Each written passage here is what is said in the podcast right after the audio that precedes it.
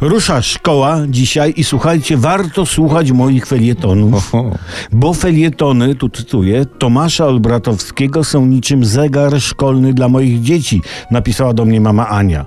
Z wielką uwagą wsłuchiwaliśmy się w rozkoszne, śmieszne, życiowe felietony. Jakże zwróćcie uwagę, światła wnikliwa i trafna obserwacja mamy, prawda? Syn powiedział, że dzięki felietonom Olbratowskiego ma lepsze spojrzenie na świat. Jakże to ważne.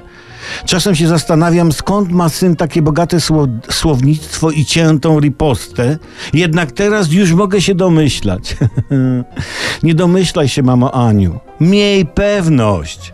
Syn w tym roku, pisze dalej mama Ania, zdał maturę, zawsze był humanistą i potrafi wypowiedzieć się na każdy temat. I dzięki komu?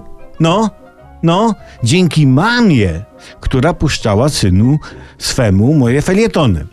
Oto, słuchajcie, przykład prawidłowego wychowania dziecka. Nie, żebym się chwalił, ja jestem daleki od tego, nie.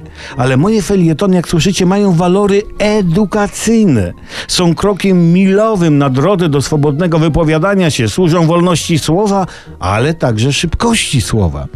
Na lekcjach w szkole powinni je puszczać i klasówki z tego robić. Ba, temat na maturze powinien być taki. Felietony Olbratowskiego jako topos.